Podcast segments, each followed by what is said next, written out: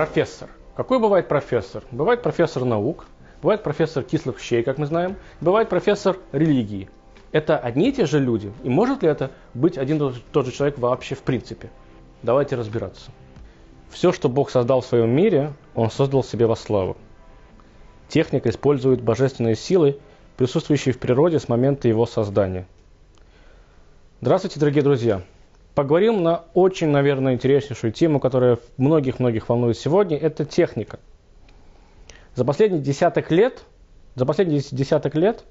техника, которая окружает нас с вами, телефоны, видео, аудиотехника, компьютеры, она, наверное, не знаю, проскакала как будто бы 100 с лишним лет. То, что сегодня добилась техника, которая есть вокруг нас, той скорости, которая она добилась, невозможно ни с чем сравнить. И во многих религиях задается вопрос, страшна ли эта история вообще или нет. Зло это или благо? Давайте подумаем просто. Что такое наука изначально? Потому что наука – это та история, которая нам с вами потом помогает разобрать технический процесс. Наука, с точки зрения ученых, это спасение.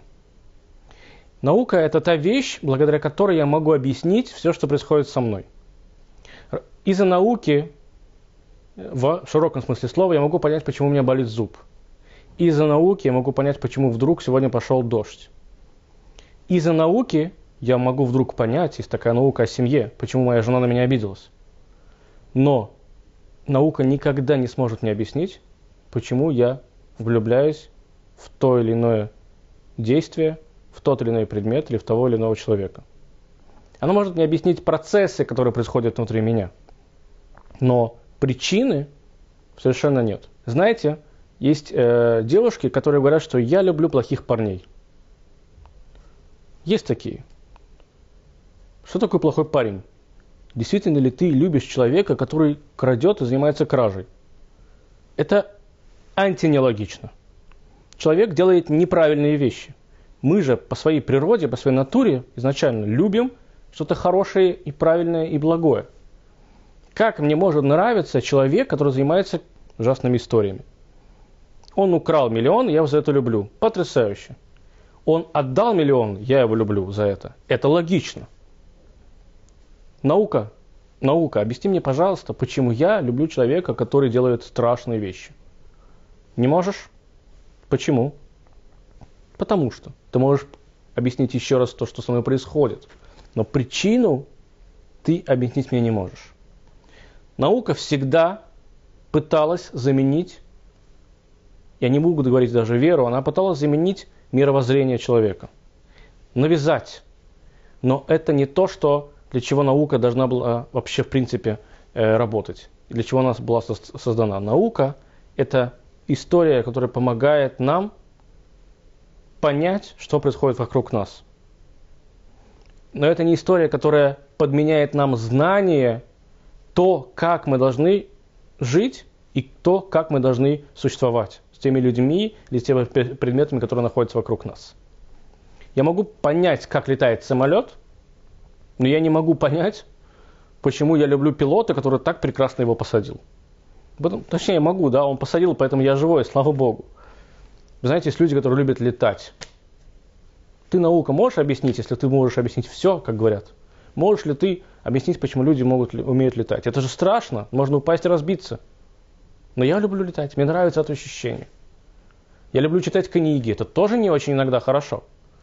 Если ты будешь читать при плохом свете и без очков, то у тебя потом может, не дай бог, испортиться зрение. Но тебе нравится видеть эти буквы, тебе нравится представлять то, о чем ты читаешь. Наука, объясни мне это. Тоже не можешь. Кто же может объяснить то, что не может объяснить наука? Вы, наверное, ожидаете от меня очень простой и самонапрашивающийся ответ. Бог. Я вам скажу нет.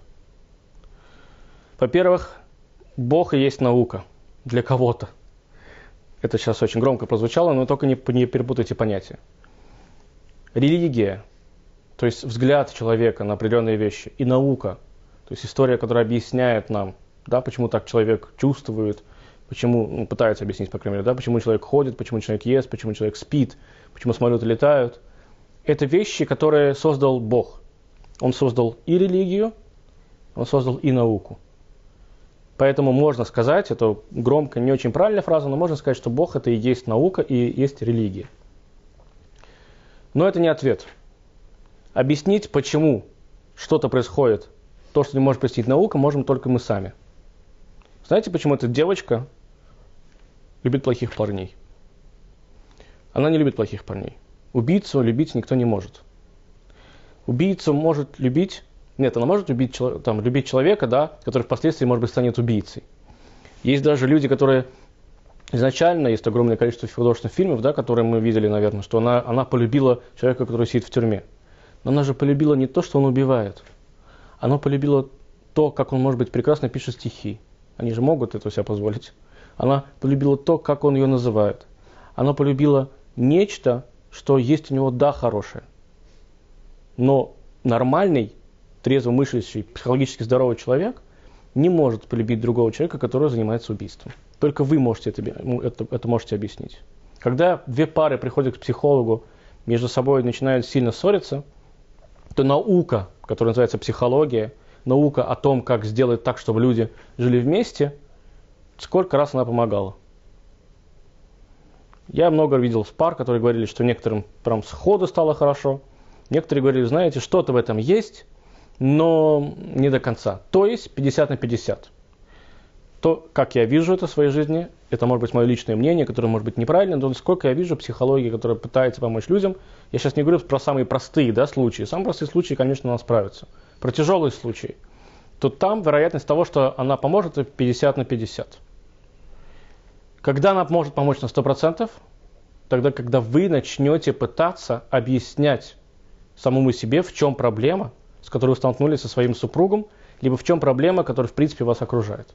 И тогда что-то извне начнет вам помогать дообъяснить и дорешить эту проблему. Почему люди становятся религиозными?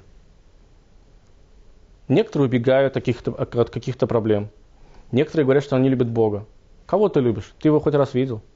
Он даже, может быть, иногда с тобой не разговаривал, никогда с тобой не разговаривал. Чего ты вдруг его любишь? Ты любишь нечто, что ты никогда не видел и не слышал, возможно. Так как ты можешь его любить? Ты любишь себя в том виде, который тебя делает в тот момент, когда ты становишься религиозным. Ты нравишься, тебе нравится то, как ты в этот момент выглядишь. Если это, конечно, перерастает в какой-то эгоизм, это страшно. Но если это дает тебе новые силы, чтобы быть хорошим, нормальным человеком, это прекрасно. Люди по разным причинам приходят в религии. Наука может объяснить некоторые религиозные обряды, да, но веру наука объяснить не может. Видели, сколько физиков, ученых, которые, когда они пытаются расщепить атом, расщепляют, понимают, что рано или поздно они встречаются с проблемой, что у них невозможно его расщепить дальше. Они понимают, и многие ученые сегодня, которые становятся религиозными людьми, они говорят, что мы видим, что за этим всем кто-то или что-то стоит. Здесь нет объяснений других, нет объяснений. Наука всегда может объяснить до какого-то порога. Перейти этот порог она уже не может. Так, к сожалению, или к счастью, это складывается. Но то, как я сейчас объяснил, может показаться, что наука просто какая-то ненужная история. Совершенно нет, дорогие мои друзья. Наука – потрясающая история. Наука – это вещь, которая заставляет наш разум шевелиться. Наука – это вещь, которая заставляет нас с вами обучаться и улучшаться. Вот зачем поистине нужна нам с вами наука. Когда мы делаем научные открытия, они нужны, потому что благодаря этим научным открытиям у нас развиваются технологии. Летают самолеты, появляются смартфоны, появляется видеосвязь. Как недавно я вспоминал, что теперь мы можем спокойно звонить своим родителям, видеть их на видео. А не того, чтобы просто поднимать трубку, да, которая связана с каким-то проводом, и с ними разговаривать. Я благодарен этой науке. Она помогает мне развивать мою жизнь и улучшать ее. Если даже говорить про религию или просто там про какое-то распространение взглядов на жизнь с точки зрения религии, так теперь стало проще. Я сейчас с вами общаюсь, я могу донести вам, и вы можете дома, в машине, на работе, где угодно посмотреть ролик и узнать что-то новое. Раньше бы нам с вами пришлось просто собираться в каком-то конкретном месте, за чаем, не за чаем, да, и тратить время, добираться. Сейчас не нужно тратить особо времени, просто открыть интернет. Благодарна этой науке. она улучшает. Но если мы будем к ней относиться так, что она только то, что действительно истина, она только то, что может мне объяснить все, я должен в это поверить, мы замкнемся. Потому что, еще раз, наука доходит только до определенного порога. За этим порогом есть что-то, что мы пока еще объяснить не можем. Когда Рэбе спрашивали, как нужно относиться к научно-техническому прогрессу, Рэбе говорил, что нужно всячески его поощрять. У Любавичского Рэбе у самого было несколько высших образований, которые не связаны никоим образом с религией.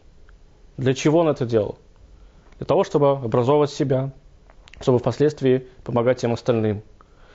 Наука сегодня должна существовать и развиваться еще больше, больше, больше. Мы даже можем идти в эту науку. Только что не надо подменять понятия. Нужно точно понимать, что, для чего и какая цель существует в нашем мире. Наука – цель развития, религия – цель развития духовного. Давайте не путать цели, и тогда у нас все с вами получится. До новых встреч!